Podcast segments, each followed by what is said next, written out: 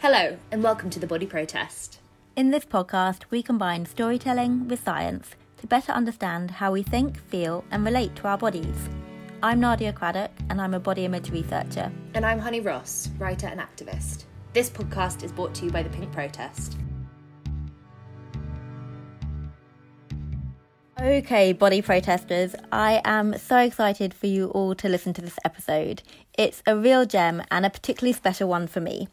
Honey and I speak with my boss, mentor, and friend, Professor Phillippa Diedrichs. I've worked with Phillippa for the past five years, and she's taught me nearly everything I know about body image research. It's so special, and we had such an important conversation about weight stigma, the problem with the government's new obesity strategy, and why representation matters.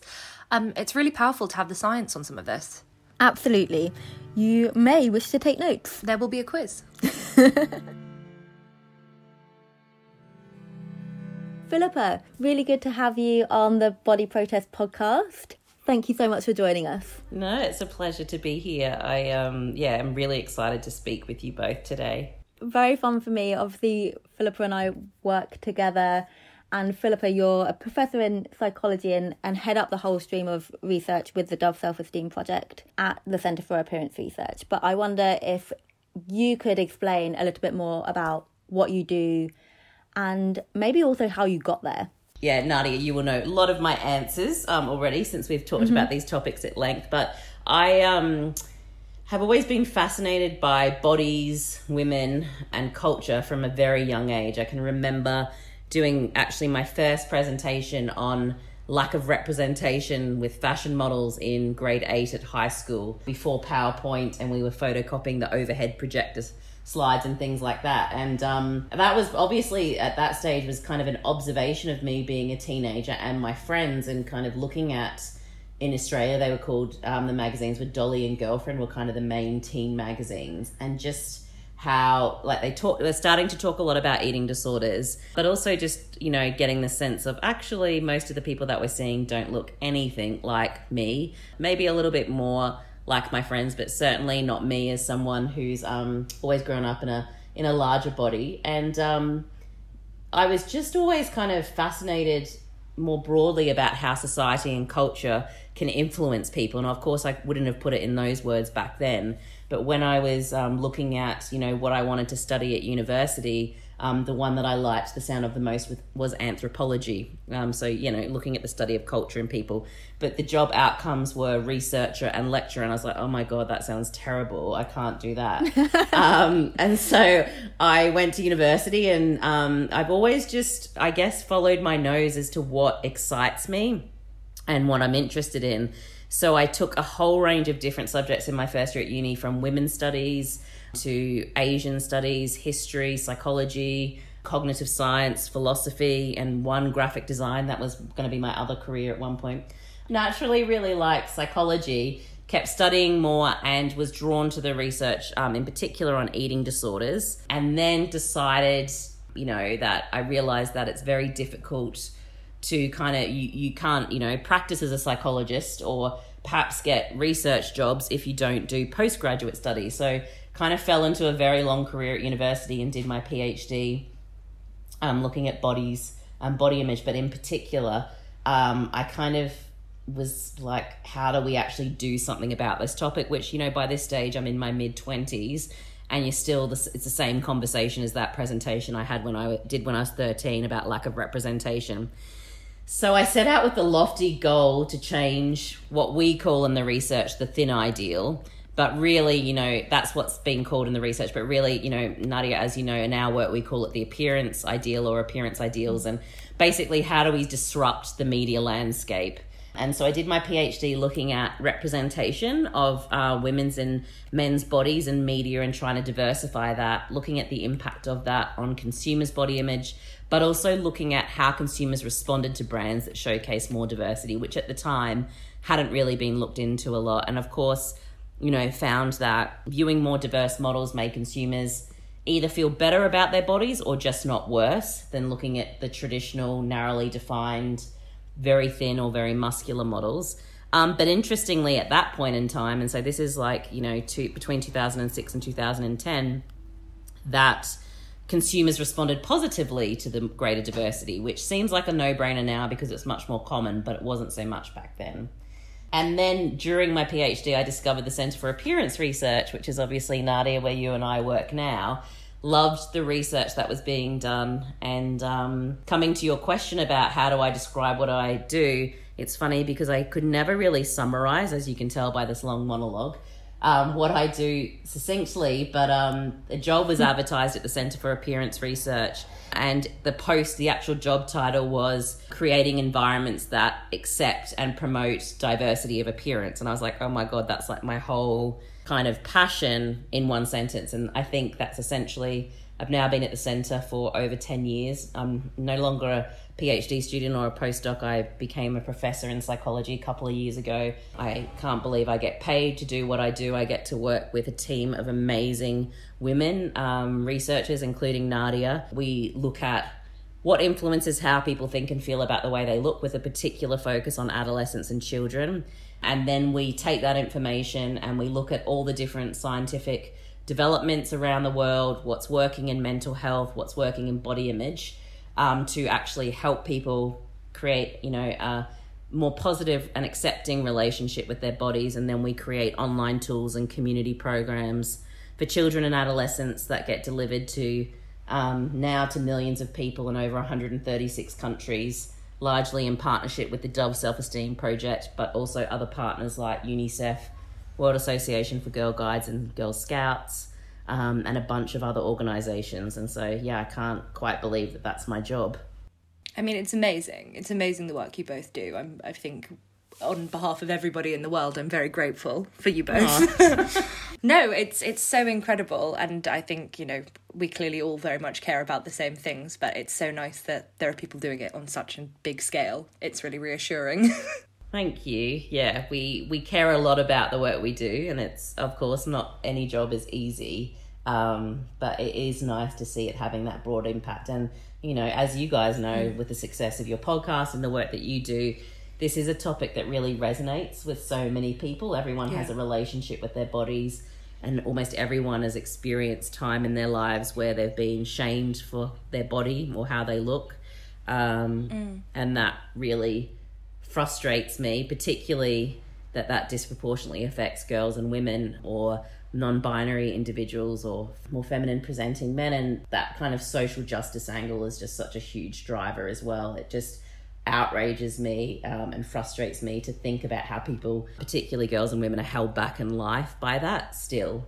Um, so that's the big driving force i think. Nadia if you would agree behind a lot of the work we do yeah, completely. And I think just even having some of the stats that we have through some of Dove's work with the 8 out of 10 girls opt out of those important life activities because of concerns about the way they look. It is such a big frustration point, and you're like, well, this doesn't need to be the case. And I think that's how I've always thought about it is that this doesn't this doesn't need to be the case. Things can change. And I think the thing that's really exciting with doing body image intervention work and really looking very closely at the science behind that is that we you can change how people think and feel about the way they look. You can body image is not a static construct. You can change how you think and feel and I think so there's so much potential in that and the work that we do and I think that's what always really excites me with working on the projects that we do and, and of course the the scale of the projects and the partners that we get to work with and understanding all the different cultural nuances with um, the various projects and all the cool tech stuff. It is incredible and it's like it's fun to hear you talk about it and then it's when we talk about it in this kind of capacity it makes it feel um, I don't know it's a point of reflection on on what it is that we do because I think sometimes in the day to day it's just like we're doing our job and then actually now it's like yeah, and, wow it's and huge. it's not glamorous it's not yeah. glamorous at all it's a lot of meetings and things and it's yeah but it is it is really rewarding and it's nice to reflect on it and talk about it no, I'm so glad. Phillippa, I'd love if you could tell us about some of the standout projects, or actually if there have been any projects that have personally impacted your relationship with your body. Yeah, that's a really good question. Um, I think one of the early on ones, which has actually brought Nadia and I together, and how we met um, and when Nadia joined our team was the the project that I mentioned a little bit earlier about with the World Association for Girl Guides and Girl Scouts and Dove. I don't know, honey, were you a brownie or a scout when you were younger? No, I wish I was though. Yes. So much more than anything. But anyway, I'm, I'm familiar. I love them. Well, I I, I have, love the brownies. I have to say, I also was not. Nadia, we've had this before, but I can't remember. Were you? No, no, I was not. I was Oh my God. involved in all my other activities, but yeah, no. Well, this is an anomaly then, because normally anyone I have a conversation about this project with, there is always someone, um, particularly with larger audiences, and often, you know, if I'm in a room and say, "Was anyone a brownie or a scout?" At least half the room puts up their hand, and that's perhaps not surprising when you realise that it's the biggest youth organisation for girls in the world. Uh, so they have membership organisations uh, in over 150 countries, and phenomenally, they have over 10 million girls who are signed up, but also they have a million adult volunteers. And that's what blows me away about this organization. All of these predominantly women give up their time for girls around the world and they're very invested. And so Dove formed a partnership with them. And we at the center were brought on board to really think about okay, they wanted to create a body image program for girls around the world and what would that look like. And you know, lots of different organizations have body image programs, but the issue is is that not all of them actually are effective or do have the impact that people hope that they would. Um, so at, on the face, they look like that they would, you know, actually be beneficial, but then when you research them rigorously, you find out they either have no impact or in some cases, unfortunately, can cause harm. So we took one of the most uh, rigorously researched body image tools, called, actually called the Body Project, which was developed by some researchers in the US, Carolyn Becker and Eric Stice, and did this really intensive six month process of working with Girl Guides and Girl Scouts to adapt that program. And then uh, we put it out there, and what was really cool about it was it was initially intended for 11 or 12 countries, which in and of itself was very exciting. But the program actually went viral after a year. Um, and it's been taken up in 136 countries around the world. Why this is a standout for me is because I know that we had to work in partnership to have a program like that. And I think increasingly in the body positive space, there can be different organizations or different brands or different people who really, you know, have an interest in this topic, but don't all necessarily come together. And that was an example of these different organizations coming together. I was like, well, if we create a body image program, say, for girls that are in the US, that are in Western Europe, is that going to resonate with girls in India, Thailand, Rwanda, all over the world? And what we saw was, yes, it did. Um, and actually, although there were subtle tweaks, Nadia, um, you would be able to talk about that a lot because you have helped a lot with that research project where we spoke to all the different countries. But it was just that this was a universal issue, and the stories that I heard about from some of the leaders in Rwanda saying, well, yes, this is really important because, you know, if you're a family that can only afford to send one of your three daughters to school, you're going to pick the pretty one. Or if you hear in India, they said, actually, we're going to pick our daughter who's less attractive because the prettier one's going to go and get married and then she'll be fine. Um, and so you would hear stories of around all around the world. It was even delivered in a Syrian refugee camp, and it's just like bl- mind blowing, even to someone like me who's obviously cares a lot about this issue. That this is really a big issue that all around the world, no matter you know the level of privilege you have, and if actually it compounds even more, as we know, with class and race and gender and everything else. But this was globally relevant, and I think that really impacted me um, a lot. Nadia, what did you, you know, would you agree with that? Yeah, I mean, 100%. One, that's like the really exciting part of that project in terms of how it had that global reach and the need that people said about it, but also just the the thing that I would always remember are the how they would make these small, small changes to make it relevant and work for them. And just to hear that like over and over again from all these different countries all, all around the world saying that actually, you know, this is really relevant, they need it. Um, the girls really engage with it, and then them talking about the differences that they see within the girls from the start to the end of the program, and it's like a four or five session program. And yeah, Nadia, you've just reminded me the other really cool thing about it, what we found in the research was it wasn't only the girls who benefited, but the adult leaders who were delivering the program. yeah, Obviously, by talking about these issues and, you know, their role in that really is to help challenge girls to think about how to stand up for themselves, basically, and challenge societal pressures. Um, and show leadership in that space, which is a big core value of Girl Guides and Girl Scouts. But the leaders themselves said that they found it you know, really beneficial, which is actually a pattern that we see in the research more broadly. And, you know, I don't know, honey, if you've felt it yourself, but if you're a person who's constantly talking about this issue and also standing up and saying this is, you know, it's not okay that society puts these mm. pressures on girls and women, that in and of itself, when you're doing that, even though sometimes you, you know, I don't have perfect body image, um, I, I don't know anyone that does, but no, by being a does, champion, surely. yeah, exactly. But by being a champion for it and championing for other girls and women's that's beneficial to us as well which is interesting. No i've completely found that. I've you know it's impossible to talk about this subject as much as we do and not um, you know continue to explore the journey of our own relationship with our body image. And i think uh, you know me and nadia always say this but it's such an ongoing journey and it's a journey that you will be you know tackling your entire life. And i think it's like the younger you can kind of inform people or like it doesn't even matter if you're not young. I think it's you know the girl guide uh, volunteers learning from the program is so amazing because it's like there is always work to be done on yourself and there is always room to kind of challenge your perception of yourself. And i think that's it's so amazing.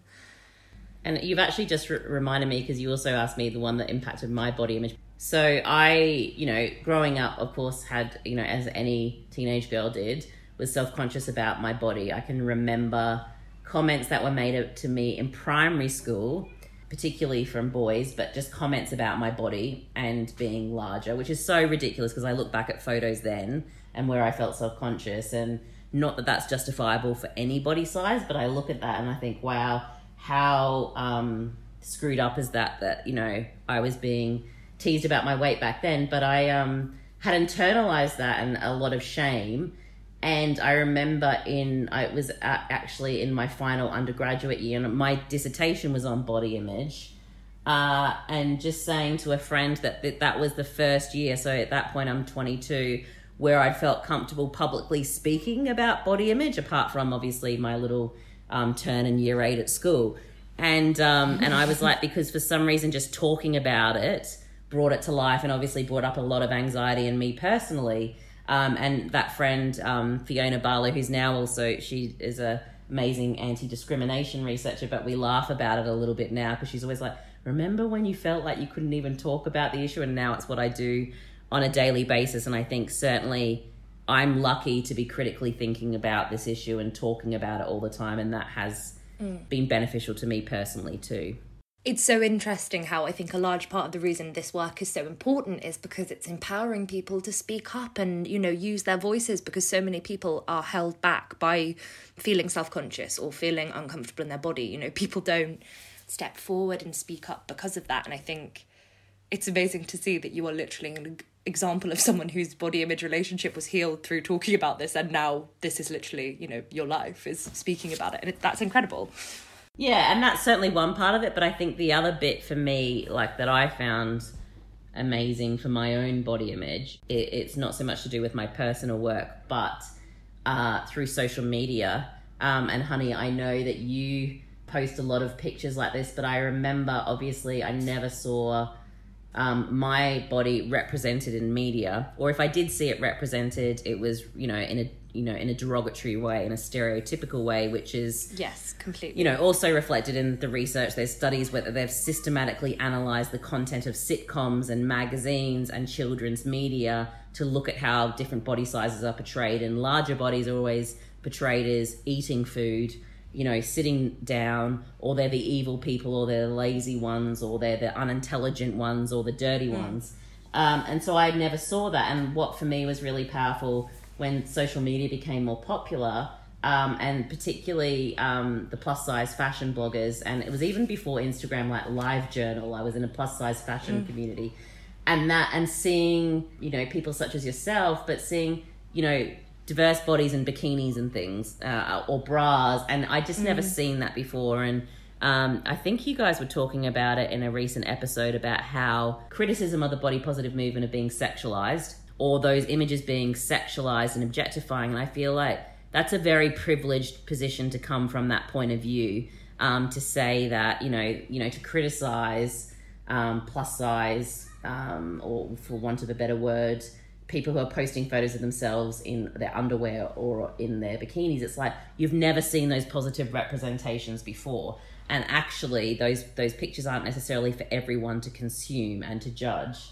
So that was also really for me, um, you know, to see that and also to be like, yeah, they look amazing. Um, so now all I wear is bikinis pretty much, and I don't care what other people think. Oh, it's no, it's the most liberating thing, and uh, yeah, we definitely spoke about this recently. Of you know, I definitely found similar communities through Tumblr and things like that, and it was just yeah, being able to see that it's uh, it's possible. You know, you can just frolic in a bikini and have a nice time as a bigger woman, and it's that's so special. Um, obviously, we hear so much about why representation is so important, but could you tell us a bit more about what the research behind that? yeah, says? sure. So as I kind of already mentioned, there's loads of studies um, that have systematically coded media and found that positive depictions of diver- diverse body sizes and shapes, ages, ethnicities are really underrepresented. And when they are presented, it's in a stereotypical manner. And what we also know, there's uh, hundreds of studies now that have looked at the impact of when consumers like you and me and other people look at these images in the media. And what they find is it has an immediate negative impact on people's body image. So just viewing these images for a couple of minutes um, makes people feel worse, particularly girls and women. Um, on the flip side, we also know that when people look at more diverse and positive representations, it makes them feel more positive. And equally, it's good for business as well to do that, which Nadia um, has written a whole PhD on um, and could, is much more of an expert than me in that. uh, and that's why it matters because, like I said, growing up, if I don't see those positive depictions, you internalize that shame and then you think, oh, playing sport isn't for me, you know, wearing those certain clothes isn't for me or for people like me. Um, and it's that just subtly chips away, I think, at your idea of that your body is not okay and that it's it's something to be shamed, and that's very hard to unpick. And we know that from a very young age, the research shows that you know children as young as four have internalized those stereotypes and will you know, do things to indicate that being fat is bad, um, that being in a wheelchair or having a scar is bad. So from a very young age, and that's just as early as that we can actually measure it. Uh, so it's at a very young age, and then hear that over a lifetime, and it becomes very un, un, uh, difficult to unravel that relationship and make sense of the world. Yeah, I think all of that is just so important. And I think the whole thing with representation, it's like it's more than just the image, right? It's more than just the bikini shot on on the beach. It's like what that represents and in terms of like people of all appearances, shape sizes, whatever can go and like go on and just like live their life without those restrictions put on them from the world and the shame put on them from the world. Because to internalize that shame that shame has to be that has to come from somewhere for you then to internalize it. So um i think yeah all of that representation is just so important and yeah just thanks for sharing all of that phillippa. So I want to change tracks a little bit, although it, it is related, and just kind of get into the science of weight bias. So we know, I mean, we're recording this at the beginning of September, and we know at the end of July, the UK government put out their new obesity strategy, and Public Health England did their like um, quote unquote better health campaign and launched that as well. So, Phillippa, I wonder if you can talk a little bit about why these kind of obesity strategies can be so problematic. You know, we've talked a lot about shame already, and I think Mm-hmm. What we see in a lot of these campaigns, even if you know they've done with a more positive angle or tried to be more upbeat, like I think the most recent um, campaign is that there is a lot of shame associated with people's bodies, and you can't ignore that. And as we've said, this this comes from like such a young age, and people grow up feeling that shame. And I think what happens with campaigns that focus explicitly on obesity or you know, weight loss in particular, is that it draws attention to weight as being the primary kind of indicator of health and well being um, and a marker of your success as a person. And it also feeds into the idea that we can make, take, you know, make an accurate judgment or assessment of a person's health by looking at them or by weighing them or calculating their body mass index or their BMI. When actually the research shows that the relationship between weight and health is much, much more complex um, than just being able to say if you're in this BMI category then you are unhealthy. Uh, and what the research, um, it's very nuanced. I'm not a nutrition expert or a dietitian, um, but what the research typically shows that unless you're at the very low or very, very high ends of the weight spectrum, the relationship between weight and health isn't an easy correlation. Body mass index was never intended to be a metric to judge health on. It's a very imprecise metric. It was actually developed by a Belgian astronomer in the 1800s and it was adopted by an insurance company in the US in the 50s as a way of categorizing people easily. Um, and I think because it's such an easy measure, so for example, if you go into the doctor, they can quickly weigh you um, and then they'll get your height and then they'll put that in. And this happens to me all the time. And then there's a warning alerts that pop up on their screens to basically give me all these particular recommendations um, about, and then, you know, the GP will say to me, Oh, Phillippa, um, I'm going, um, by the way, I'm going to the doctor to get my migraine medication. I had scoliosis when I was growing up, so something about my back, and you know, I'll get the casual, oh, Phillippa, have you ever thought about losing weight? Uh, and like the irony of that is, do you think that someone in my body size will never have anyone comment on my body or my weight? That may never have occurred to me. Um, but also, that's one, not what I came to the doctor about. Two, you have said that on the basis of two numbers that have you know been calculated by a formula that was never intended to be used in this way and have completely disregarded all the other data that you have on me which is that my cholesterol is good my blood pressure is good um, you haven't asked me how often i exercise or you know what type of foods that i enjoy eating or what my relationship is with my body and so we get these very casual prompts like that. The gp is one or this this campaign that we're talking about you know it's popping up in my instagram feed. Um, it's on bbc uh, it's you know mm. these casual mentions. And in isolation it doesn't take into account how that messaging is very um, triggering for a lot of people. Uh, it oversimplifies the relationship between weight and health. And i would argue i'm not really sure it serves anyone because if you only have campaigns that talk about weight and weight loss and movement and physical activity and eating for the benefit of uh, weight loss, you miss all of the other really important benefits of movement and pleasurable activity and of having a balanced and healthy relationship with eating. Also, you miss out on all the people who don't look like those people in the ads or ostensibly aren't overweight, and I say that in quote unquote, you can't see me. Um, that that ignores the fact that people who would be in a supposedly normal weight category or underweight category are they healthy? Are they you know engaging in physical activity and eating? So i don't think it serves anyone. We also know that those campaigns any campaigns that cause fear or shame have unintended consequences not unintended consequences have negative consequences. When people experience shame about their bodies and the evidence clearly shows you're much more likely to be shamed about your body if you're a higher weight. Um, and interestingly, for women, the threshold is even lower. Um, so, for example, in the BMI metric, so 20 to 25 is seen to be 24.9 is the normal weight, 25 to 30 is overweight, and 30 and over is obese. What the research shows is women typically start to experience weight bias from a BMI threshold of 27 so just over that kind of normal weight. Whereas for men, it doesn't come much later to 29 or 30, immediately showing it's very gendered weight bias. Also, it doesn't take into account, I'm still going here, this is a very long answer. It also, you know, we know that weight intersects with class and socioeconomic status. In fact, that's one of the best predictors of your BMI is your socioeconomic status. Um, it also intersects with race and ethnicity. And so, if you just focus on that, it ignores all of these other factors that contribute to our body weight and our health.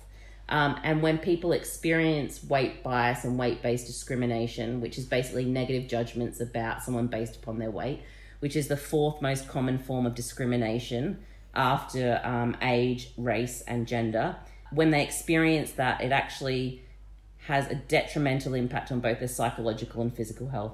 So even if all of those messages are well intended, what we know is experiencing weight bias and weight shame leads to more disordered eating. It leads to depression um, and anxiety. It leads to increased blood pressure and increased cortisol levels. And there's a whole field of research on that. So I don't think those campaigns serve anyone. I think they reinforce stereotypes.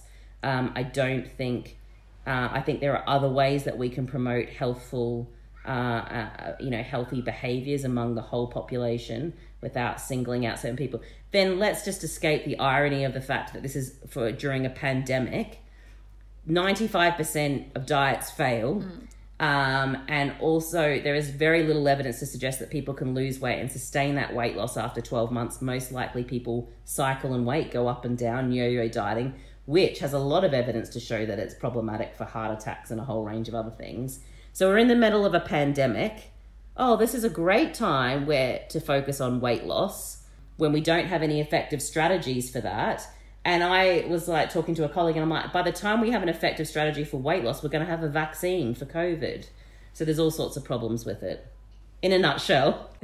Well, I mean, I think it's important that it's such a long answer because it this is a question that gets asked over and over and over, and there are so many different components of it. And I think, I mean, you covered the, the full spectrum in terms of why BMI is problematic. And I think the other thing with BMI is that, in addition to it being developed in the what 1800s or what, what whenever it was, but it's also based on data from white men. So then, yes. how does that apply to women? How does it apply yeah. to people from different ethnicities? And actually, people are built in very different ways so then like how does that even compute and translate to other people's bodies? So like that's you know that whole thing i think is like just not helpful or useful. And then yeah. and actually especially when we're talking about this in the context of covid and the pandemic that we're in a we're in a point where more people than ever are depending on food banks. And then so it just feels a bit um, rich to me to then come and say well actually all take care of your your diet and your exercise regimes when we've got this we've just got so much else happening.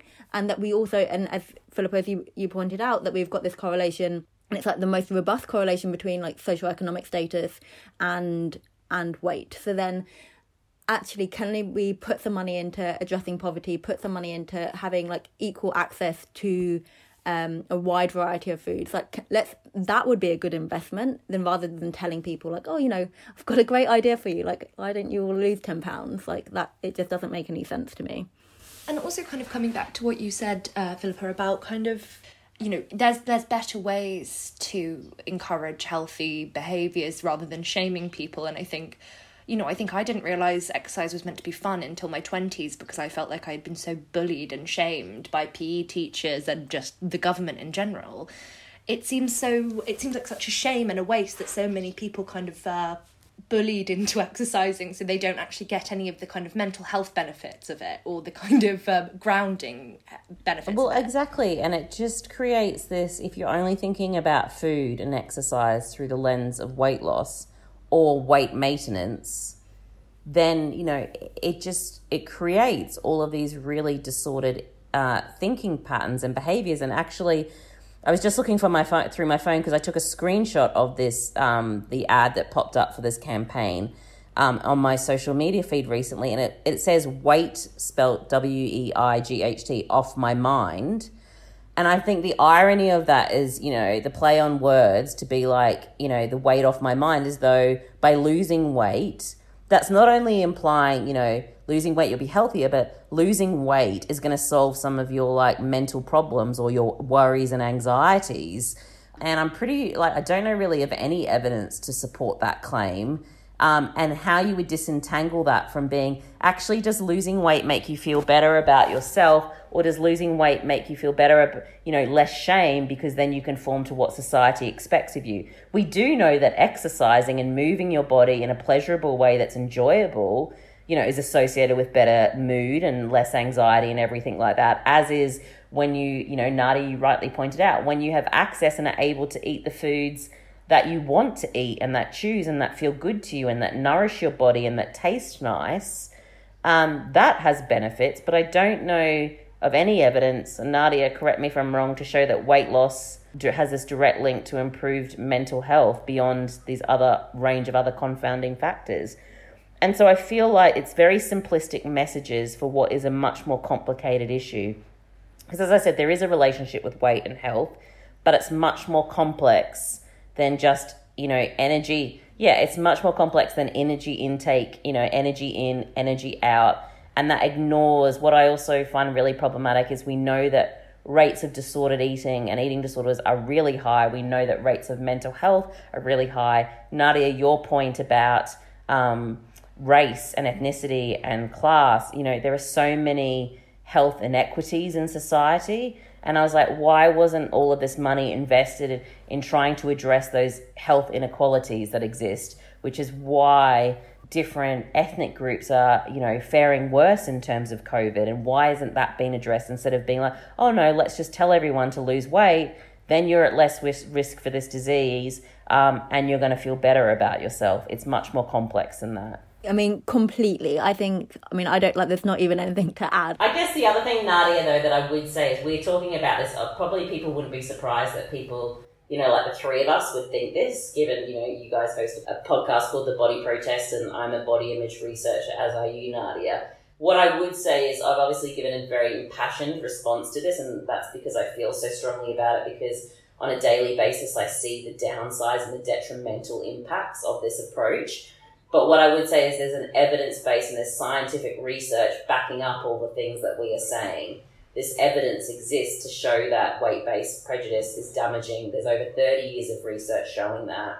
There's decades of research showing ineffective um, dieting and weight loss strategies. There's research showing that when people look at stigmatizing anti obesity campaigns, is it any surprise that people, you know, keep talking about obesity rising at epidemic proportions? We hear that all the time these campaigns don't work.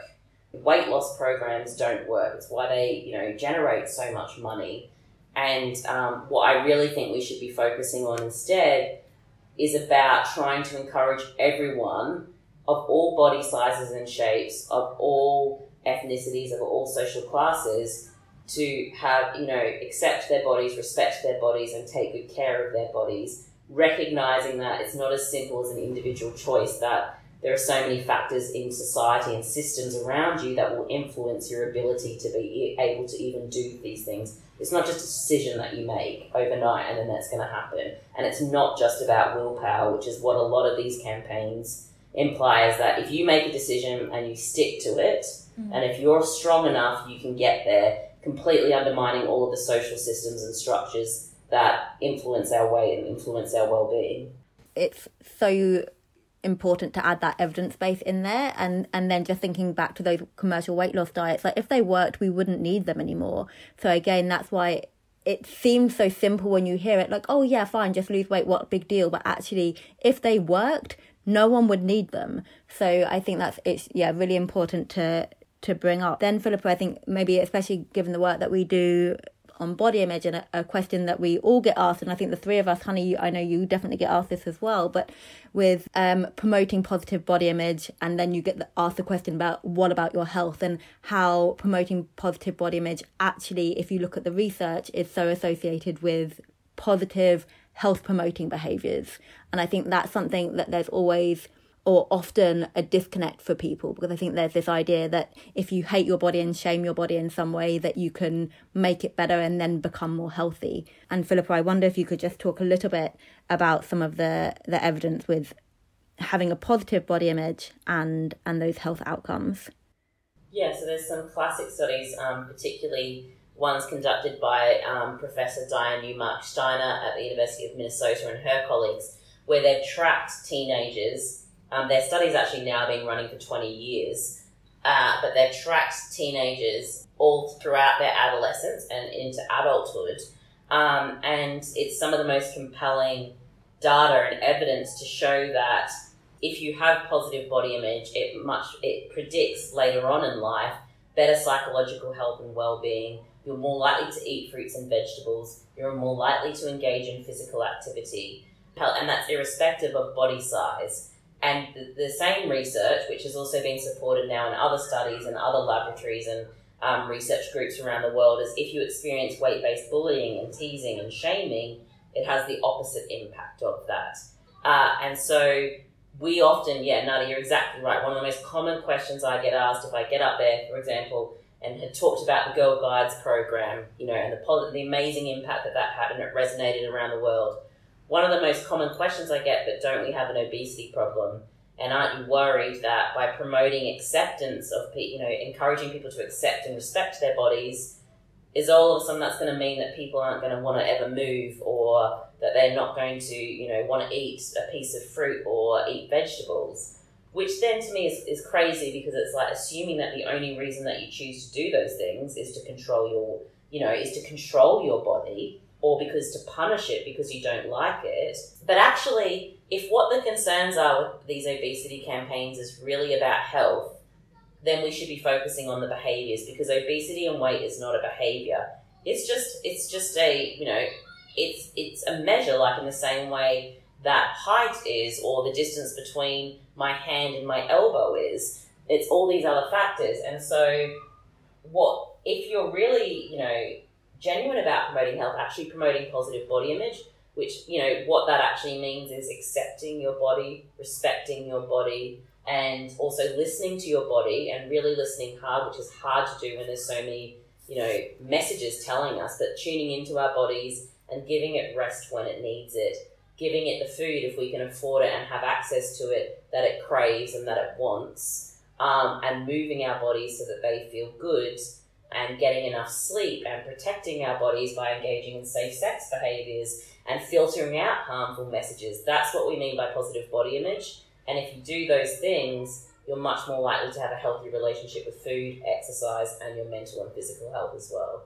Brilliant. That sums it up Yeah. so nicely.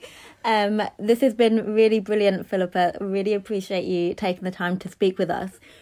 Before we go, Yeah, we love to end the podcast on what are your kind of go to tips for if you're having a bit of a strange body image day, how do you like to boost yourself? You know, what are things that make you feel good in your body? What I try to focus on, which has actually also been shown in the research to be a very effective strategy for lots of people, not just me, but I try to focus on being grateful for my body um, and appreciating my body and focusing on the functions of my body rather than what it looks like.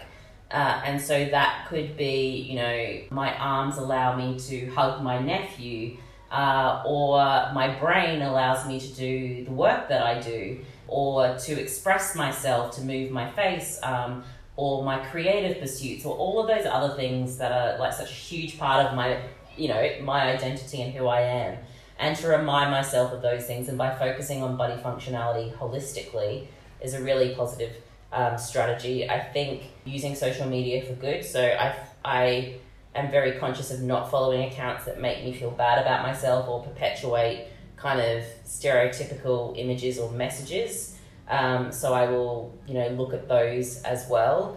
Um, and more recently, honey, a bit like you, you said, you know, in your 20s, I was a bit much more later. I'm turning 38 in two weeks' time and um, have had a very kind of, not fraught, but like I didn't really like exercise or movement.